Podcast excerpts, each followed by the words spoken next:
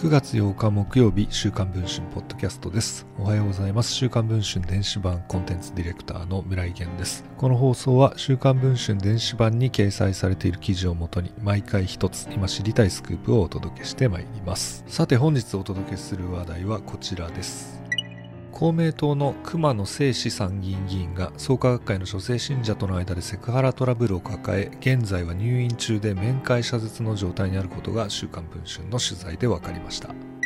熊野氏は1965年兵庫県生まれ愛媛大学の医学部を卒業後近畿大学や大阪医科大学附属病院などでの勤務を経て2016年7月の参議院選挙に公明党公認で比例区から出馬し初当選を果たしていますその後、2020年9月には菅政権で農林水産大臣政務官に就任。今年7月の参議院選挙にも比例区で出馬して約27万票を集め、2度目の当選を果たしています。現在は公明党の農林水産部会や厚生労働部会の部会長代理を務めています。自身のホームページによれば、妻と2人の娘がいるとのことです。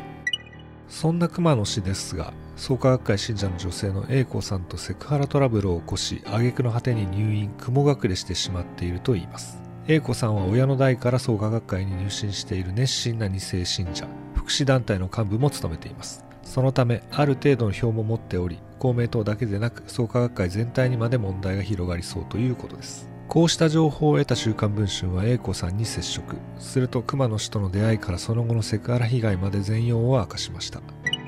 A 子さんによると熊野氏と出会ったのは2019年2月のこと。共通の知人を介し熊野氏を紹介してもらったところ仕事関係の話で盛り上がり連絡先を交換したところ LINE や電話が来るようになったといいます。しばしば連絡を取り合うようになり出会いから1年半ほどが経つと熊野氏は毎晩のように電話をかけてくるようになったといいます。そのうち A 子さんに対し卑猥なことを言ってくるようになったといいます。熊野氏は徐々にエスカレート。例えば今年の3月4日には LINE で可愛いね愛しの A 子さんなどと送ってきたといいます。そして3月の26日にはより過激な文言が送られてきたといい A 子さんによると正直口にするのもはばかられるようなメッセージの連続だったといいます週刊文春は A 子さんに送られた LINE の内容を確認。そこには A 子さんを凌辱するポルノ小説さながらの記述がこれまでかと並べ立てられていました。またこうした電話や LINE 上のセクハラのみならず面会した際には具体的なセクハラ行為も過去にはあったといいます。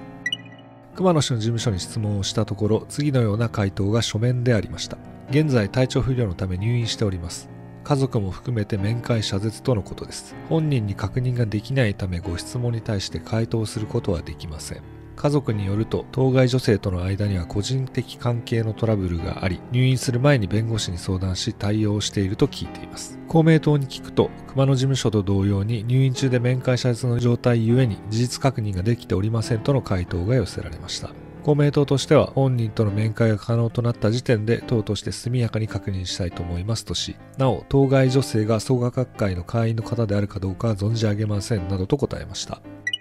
熊野氏はセクハラトラブルを抱えながら選挙戦を戦い、今年7月の参院選で再選を果たしています。トラブルを公明党が把握したのはいつなのか、また今後どんな対応を取るのかが注目されています。現在配信中の週刊文春の電子版では、熊野氏のセクハラトラブルの実態や、熊野氏が英子さんに送ったメッセージの数々、また公明党の山口夏夫代表の関与について詳しく報じています。電子版の記事の方もぜひチェックをしていただければと思います。ということで本日の週刊文春ポッドキャストこの辺りで終わりたいと思います。また次の放送を楽しみにお待ちいただければ幸い幸いです。